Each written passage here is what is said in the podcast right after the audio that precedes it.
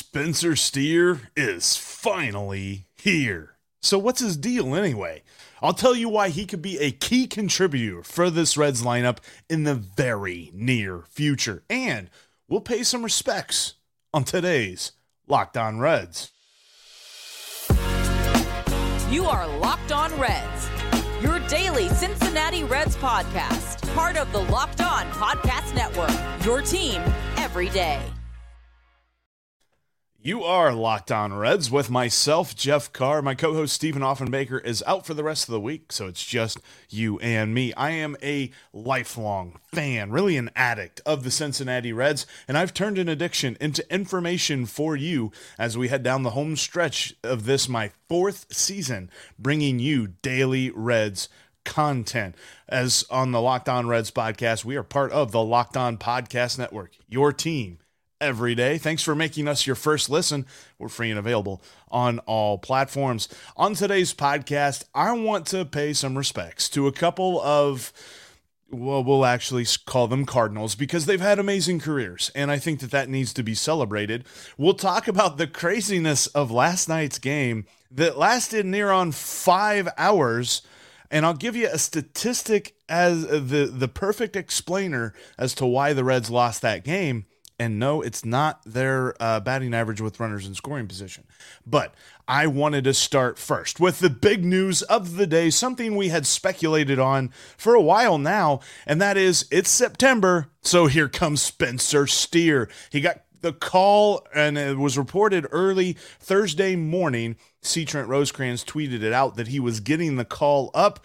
Absolutely excited to see this dude in the Reds clubhouse. Ever since he was acquired, from the Minnesota Twins for Tyler Mahle. He and uh, uh, uh, Stephen Hajjar and Christian Encarnacion Strand are all very exciting prospects, but Steer was the closest of the three to the major leagues. And we said, boy, he could be here right now. What you're going to get with Spencer Steer, let's take a look at what we can expect. He can hit good contact, and he has power that's continuing to develop. He's not exactly a power first guy. He does a lot of good contact. Kind of thing. The way that people are describing him, the way that I read about him, kind of reminds me of how people describe the way that Donovan Solano hits. Yeah, he's probably going to hit a couple of home runs, but you're going to get a lot of solid line drives off the bat of Spencer Steer. And he also has great positional flexibility which we'll get into in just a moment. But with this with this bat that he has really seems to me like he could be a good 6 or 7 hitter for the Reds in their lineup. And that's probably even as early as next year I mean, even next year he might be their fifth hitter. But when they're good, you know, when you've got like Elly De La Cruz probably coming up batting third or second or something like that, and you've got Noelvi Marte coming up batting second or third, and you have India batting leadoff, Stephenson batting fourth, probably see, I don't know, maybe Spencer Steer bats fifth. I don't think he's a top four guy, but fifth, sixth, seventh, they're in that range. He's got that kind of profile at the plate. Plus, he does good with the strikeouts. He's not amazing at him. It's not as if he's like all world at limiting the strikeouts, but he's right around league average, or at least that's what his numbers are in AAA. We'll have to see if that uh, translates up. But very good hitter, puts the bat on the ball, and he's going to drive it to all fields. Needs to be in the lineup every day. I mean, uh, let's go ahead and put that out there. I think you knew I was going to say that, but if you didn't know I was going to say that, Spencer Steer coming up needs to be in the lineup every day because he has a shot to be in this lineup whenever the Reds are actually good again in a couple of years. And with that, not only uh, this isn't like a sink or swim situation, but with him being in the major leagues, he absolutely needs to be playing every day. There's no reason to leave him in a platoon or to put him on the bench. That's where the Reds have gotten into trouble with some of these guys that they've developed. They've called them up and they've set on them on the bench, doing them no favors whatsoever. Spencer Steer needs to play every day. And what that looks like, this is where the positional flexibility comes in. He's got a decent arm. In fact, he was drafted as a second baseman, so it's not as if they do, you know, scouts don't believe in his glove. They think he has a pretty decent glove. And at least according to Baseball America, all of his tools rate at 50 or 55. So they believe that he can be an average to slightly above average major league player. And I like that. That's good. You need lots of guys on your team that are like that. Not everybody's going to be a superstar, but you do need. I mean, we see that with the Cardinals every time we play them. There, there's guys all like Paul DeJong. Paul DeJong has had a terrible year, but it feels like anytime he comes to the plate against the Reds, he has a shot at hitting home run, just because he's a solid major league player. Not because you know uh, he doesn't. Not everybody's a superstar. Anyway, I'm getting off topic. Spencer Steer has the ability to play everywhere. He's kind of primarily a second baseman, but I could see the Reds sticking him at third and then maybe moving Kyle Farmer to first, or if they're really that enamored with Farmer's defense at third, which honestly, it's been very good. I, I kind of could see that. Leave Farmer at third and play Steer at first. The point is, I don't want there to be a situation where we have Jose Barrero and Colin Moran in the same lineup. That just doesn't make sense. If, if you want to pinch hit Colin Moran in, in, in a late game situation against a right handed pitcher, fine, do that. Don't start. I, I, I, don't I don't like that at all. Put Spencer Steer in this lineup every day, however that is. And the fact that they've played him at some corner outfield spots is interesting as well. We could see him a little bit in right field or left field or something like that. But overall, the name of the game is going to be get Spencer Steer's bat in the lineup. Now that he's called up, he's not been called up to sit on the bench and boy oh boy, how you doing? What kind of sunflower seeds do you want? This isn't what we're talking about. That's what I did in high school. They're not going to do that. They're not going to do that with Spencer Steer. He's going to play every day. And I'm very excited to see that. There's also another call up. Of course, you get two spots now on the roster when rosters expanded September instead of, you know, what it used to be expanding to the 40 man roster and you had a whole bunch of dudes called up. This dude is interesting. It's it's an interesting story for me because I had to look it up because I did not know who Fernando Cruz was. But the Reds called up Fernando Cruz. He was drafted in the sixth round in 2007 by the Royals. Yes, he is 32 years old. He is making his major league debut in his next appearance. He's never pitched in the major leagues. He spent multiple stints out of baseball in between 2007 and now. In fact, he last pitched in the Mexican League in 2018 and then nothing else until he showed up in Louisville this year. And it's been interesting too because he's pitched in 51 games for Louisville and he has seen the kind of uptick in his strikeout numbers that he's never seen the rest of his entire career. Has he gone through a renaissance? Maybe. I, I gotta hand it to a dude like this, though. I mean, again, this this is a guy who falls under the category of you know he's not on the radar. He's not a guy that we're expecting to have a crazy future with the team. But who knows? What what can he do? What can he prove to the Reds? In a little bit of time, maybe he can prove that he deserves to be on the roster in 2023. I, I, don't necessarily know if that's the case, but it's a cool story to think about. A guy who's 32 years old, a guy who's my age, making his major league debut. Maybe there's hope for me yet. Well, difference is he's been pitching in Louisville and I've been talking to you. So that's not going to happen. But I'm looking forward to seeing what Fernando Cruz can do in the Reds bullpen. And there's one thing that is clear about Fernando Cruz he needs more innings the rest of the way than Hunter Strickland. We'll see if that happens. Hunter Strickland pitched last night. Who knows? Anyway, two good guys, two new guys, anyway, who are going to be at Great American Ballpark tomorrow, and I'm very excited to see it, especially to see Spencer Steer.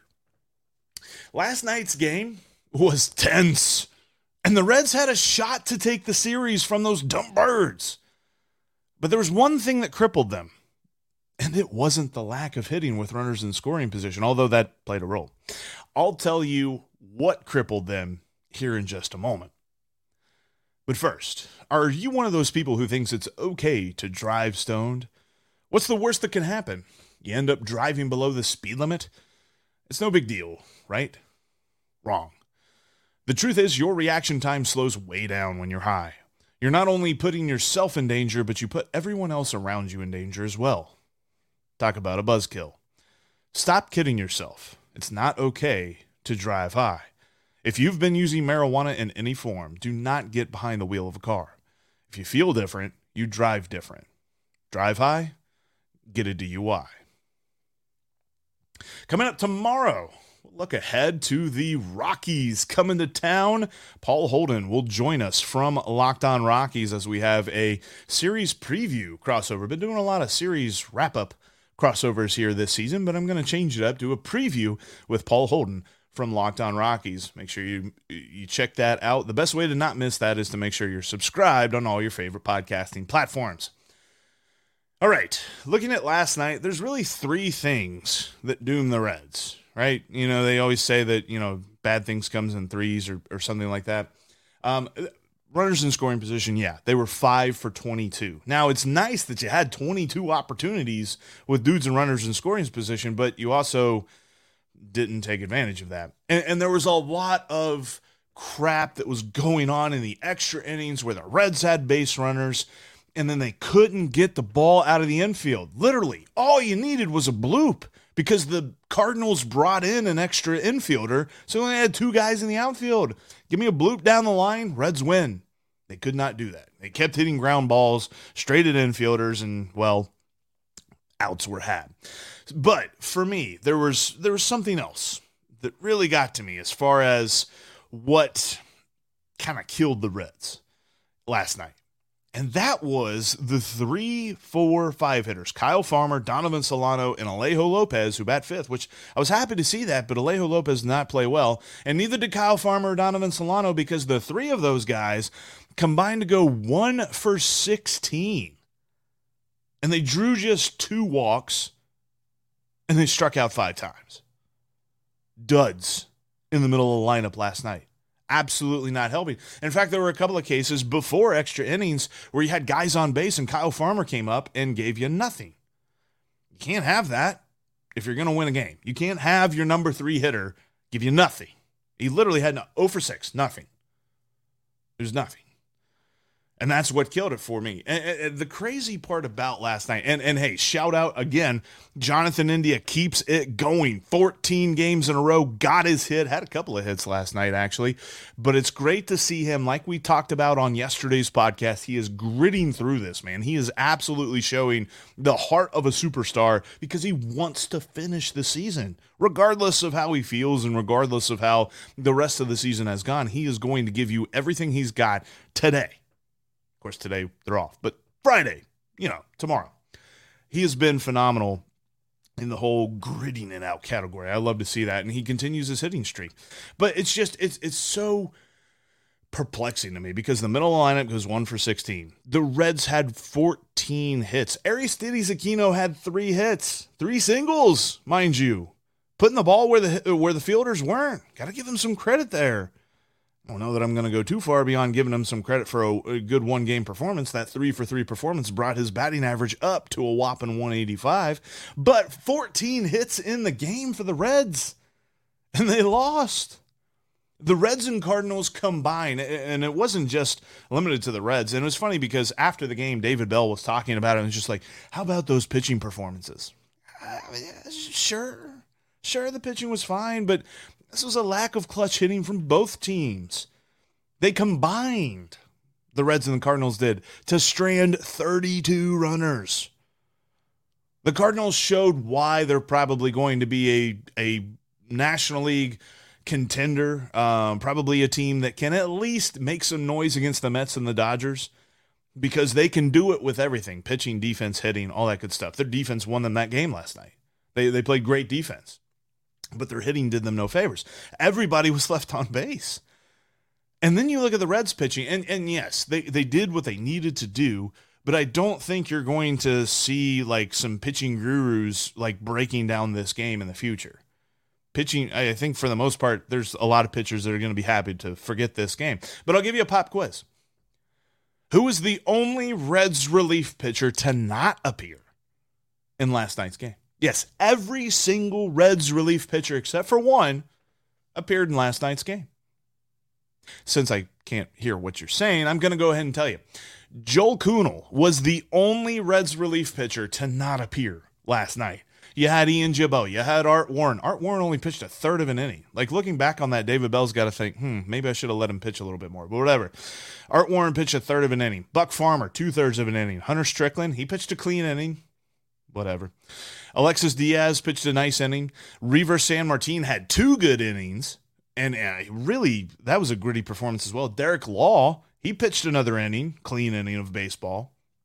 The two guys who gave up runs were Mike Minor and Chase Anderson. Mike Minor actually looked all right. And, he, and I say all right because he was not pitch efficient. He was at 80 pitches by the time he got pulled in the fifth inning. He only went four and a third. So that's not something that I'm looking at here. I'm just like super excited about the fact that, you know, Mike Minor only gave up two runs because he didn't go very far into this game. Not that that would have mattered because it's not as if he's hitting, but the way that he was pitching was like just good enough, I think is the best way to describe it. You're not going to be super excited. We're not going to point back at this game and be like, this was the game where Mike Minor showed me why he's on the roster. That's not where I'm getting at here. It, it, it was fine. You know, the, the bullpen was fine. Ian Gibaut it's fine.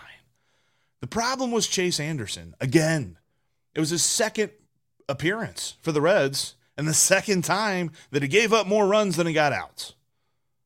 Or, well, technically, same amount of because he got three. Yeah, so three outs, three runs, whatever. So yeah, at least there's an improvement there. He gave up as many runs as he got outs, and uh, and actually only two of them were earned because one of them was a ghost runner. So there you go. He only gave up two earned runs and got three outs. Progress, or something. I don't know. He's a probable starter coming up in this Rocky series. I don't know if that's going to change after he pitched last night. I thought it was odd though because if we really want to break that down, not as if Chase Anderson is the kind of guy that's going to be around, but look, it, it, the Reds signed this guy to be an innings eater, to be a starter, to be a guy who they could throw for five innings and whatever. In his two appearances, he's thrown a total of three innings. I, am not sure what they were expecting. If if they thought that the extra innings were gonna continue last night, and they were just like, okay, we'll get multiple innings out of him and continue to stretch him out because they still haven't stretched him out. If he's gonna be a starter, you want stretched out, then maybe stretch him out. I don't know. That seems a little bit too logical. Anyway, yeah, bad a bad appearance for him. He gave up the game, but ultimately, what killed the Reds in that game was just lack of production from the middle of the order, from the part of the order that's supposed to be the heart of the production. It, uh, but it was one of the more entertaining losses that I can remember. That that was a very good game. If I were not a fan of either the Reds or the Cardinals, I would have enjoyed that game. But the fact that I was the fan of the losing team, I was like, mm, ah, it's so close, so close to taking a series from those dumb birds. anyway, speaking of the dumb birds, I want to give some props. All right, we're we're gonna do a thing where I swallow my fan hatred for one player. I, I, I like Albert Pujols. I don't like Yadier Molina, but I'm gonna respect these guys. We're gonna show them the respect that they deserve. Um, because last night was the last game we'll see them at Great American Ballpark. I firmly believe that. I don't think either one of them's coming back. I know people keep asking Albert Pujols if you finish with 699, are you coming back? He's not coming back. Yadier Molina's uh, that dude's beat up. I mean, when you play catcher for as long as he has, you you get beat up. So that was it. That's the last time we'll see him at Great American Ballpark, and that was a very good thing. And I'll break down why coming up next. But first, I wanted to let you know you can follow us uh, on Twitter. In between shows, we, we've got a lot of stuff that we like to talk about on Twitter, whether it be the Reds or other things. You can follow us, or you can follow me at Jeff Carr with three F's. You can follow Steve at S. Offenbaker with two F's. And you can follow the show at Locked On Reds. Also, make sure you're following us. If this is your first time watching us on YouTube, thank you. Make sure that you hit the subscribe button and click the bell to get notified so that whenever we have a new video for you or when we go live, because whenever Steve is back, that's something we're going to do a little bit more often, especially throughout the off season and things like that. We're going to be here for you every single day at Locked On Reds. You're not going to want to uh, forego clicking the subscribe button. And if you're listening for the first time on your favorite podcasting app, thank you so much. All right, let's finish out today uh, by, you know, paying some respects here. Yadier Molina and Albert Pujols, one of the one of those guys for sure has been more of a nemesis. Um, I mean, the first thing when we look back on Yadier Molina, we're going to remember the fight with Brandon Phillips that that sparked probably the most epic fight. I don't know, like yeah, that might be something fun to talk about with Steve this offseason. What where do you rank the 2010 fight of the Reds and the Cardinals? Let me know in the comments section below. Where do you rank that in Great American Ballpark history? Because of course you have the the two fights with the Pirates as well. Like One, two, three. Where you ranking those? But th- that was just a crazy, crazy fight. And w- when we think of Yadier Molina, that's why we still boo him. Dude's batting like a buck fifty. He still gets booed when he walks up to the plate. Now that's respect, and that's why I'm going to give him a little bit of respect here. Like, not saying I like the guy, never saying that, but give him some respect and give Pujols some respect too. Like when he hit 694 the other night, it just it underscored to me the importance of this whole farewell tour that the Cardinals gave him. And, and, he's really seen a renaissance too. It's not as if they did him a favor. He's been a key member of their lineup. But he, uh, it's funny to see because so okay, that home run the other night. I think we, I think we've heard this on the broadcast and things like that. That was his 21st career home run at Great American Ballpark. Now he's done that in 83 games, so that's kind of remarkable to see that sort of a rate of home runs. But when you look at the list, that puts him tied for fourth. Um, and actually, there's a couple of active players that are ahead of him. You have Ryan Braun with the most home runs by an opponent at Great American Ballpark with 28. Then you have Lance Berkman with 23. I feel like I saw all 23 of those in like three games. The dude absolutely raked at Great American Ballpark. You have Anthony Rizzo with 22. And now that the Yankees will be here every other year, that's probably going to go up. Albert Pujols and Andrew McCutchen are both tied for fourth with 21 career home runs. And, really, Albert Pujols for me, it's it's funny because early on in um, Joey's career, I felt like there was a conversation to be had between the two of them. In fact, I was vehemently defending Joey Votto in those conversations with my friends who were Cardinals fans. But I definitely feel like the early years of Albert Pujols' career just you can't touch them, really. He's the best right-handed hitter that I've ever seen. I, I cannot think I can't think of a better right-handed hitter. There's been so many just majestic lefties. And that's probably because I'm a left-handed hitter, so I'm a little bit biased. But when you talk about right-handed hitters, like he is the top of the list. And I didn't see guys from way back when, so I'm not, you know, I'm discounting some like all time greats in the history of this game, obviously, because I didn't see them. But for guys that I saw, there's nobody been better than Albert Pujols. He's going to be a first ballot, like 100% unanimous vote Hall of Famer, easy, because his career has been phenomenal. But then let's bring Yadier Molina into this respect discussion because, like I said, I'm going to respect him. I'm not going to not going to hate on him right here. Not not going to do it. I, I like to on a regular basis. For once, I won't. Because when you look at Yadier Molina and Albert Pujols, Yadier Molina in a hundred, a hundred and one career games now at Great American Ballpark, he has a career average of 301. He absolutely loves playing here. He has killed Reds pitching over the numerous years being behind the plate for the Cardinals. And you got to give him some props for that. In fact, in 83 games for Pujols at Great American Ballpark, he's hit batting 298. Both of them will kind of miss Great American Ballpark. We will not miss them. Glad that's over. Get you guys out of here. And it's interesting because I also look at one other stat, and this is a stat that I don't I don't like to harp on a whole lot because when you're talking about RBIs, when you're talking about runs batted in, they're a nice boilerplate number. But when you really dive into what a hitter is, if you include RBIs as to why a guy is a good hitter, that's not the whole. You're you're kind of you're kind of like looking at a very nice car and you're talking about the rims of the car as to why it's a good car. They're nice rims. Every car needs nice rims. If you have ugly rims, it's not a good car. But if you have really nice rims, that doesn't mean that the rest of the car needs to be completely forgotten about. So if you're talking about nice RBIs totals, that doesn't give me the whole picture. But this is an interesting stat. In so we said in 101 career games for Yadier Molina, he has 65 RBIs. In 83 career games for Albert Pujols at Great American Ballpark, he has 60 RBIs. Both of them in less games played at Great American Ballpark have more RBIs than Nick Senzel. Now you're saying, Jeff, okay, sure. He's been playing at the top of the lineup for most of the time. It's not as if he's supposed to be an RBI guy, but this is why the stat is interesting to me. Nick Senzel, in his career, in 130 some games, I think it was 139 that I saw. I should have wrote that down. But in 130 some career games at Great American Ballpark, has 44 RBIs. Almost it's 21 less than Yadier Molina, almost 20 less than Albert Pujols.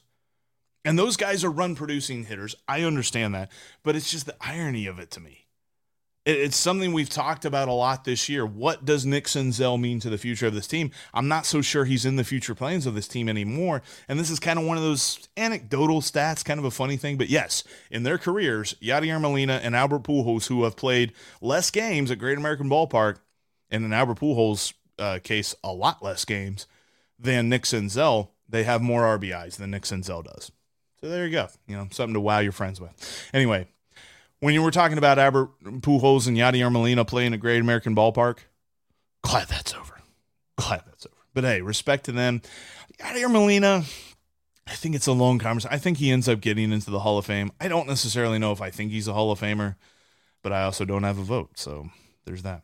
But that's going to wrap us up for this edition of the Locked On Reds podcast. Thank you so much for watching. Thank you for listening. If this is your first time, make sure that you're subscribed. That way you don't miss anything we've got coming for you. Like I said, throughout the rest, it's September. Happy September. I forgot to say that to everybody. Happy September. Happy last full month of the baseball season. And as much as I love baseball and as much as I love watching Reds baseball, a day with Reds baseball is better than a day without Reds baseball. I'm kind of looking forward to putting this season in the rear view. But you can trust that we're going to be here every single day covering the Reds, even throughout the off season as well. So make sure you're subscribed. On tomorrow's podcast, we're going to get ready for the Rockies series with Paul Holden from Locked On Rockies. He will join us for a pre series crossover. Thanks for making Locked On Reds your first listen. Now go check out the Ultimate Pro Football Preview for 2022. That's right, next week it's back. Bengals, Steelers. I'm going to be there. I can't wait for the Bengals to just murder the Steelers. And you can get ready for everything NFL in an eight episode extravaganza to get you ready for the season. The local team experts from every single Locked On NFL podcast are joined by Lee Sterling from Locked On Bets, uh, combining everything into one ultimate NFL preview for 2022. Search for the Ultimate Pro Football Preview 2022 on your Odyssey app, YouTube, or wherever you get your podcasts. it's been a rough year. And we are now into the home stretch, the final month. There's a couple of games in October, but the final full month of baseball for your Cincinnati Reds. Spencer Steer is here. So is Fernando Cruz. We're going to see what they've got for the future of this team. And I'm going to keep you posted every single day as to what the Cincinnati Reds are doing to make that future successful. Right here on Locked On Reds, where we are locked on Reds every single day.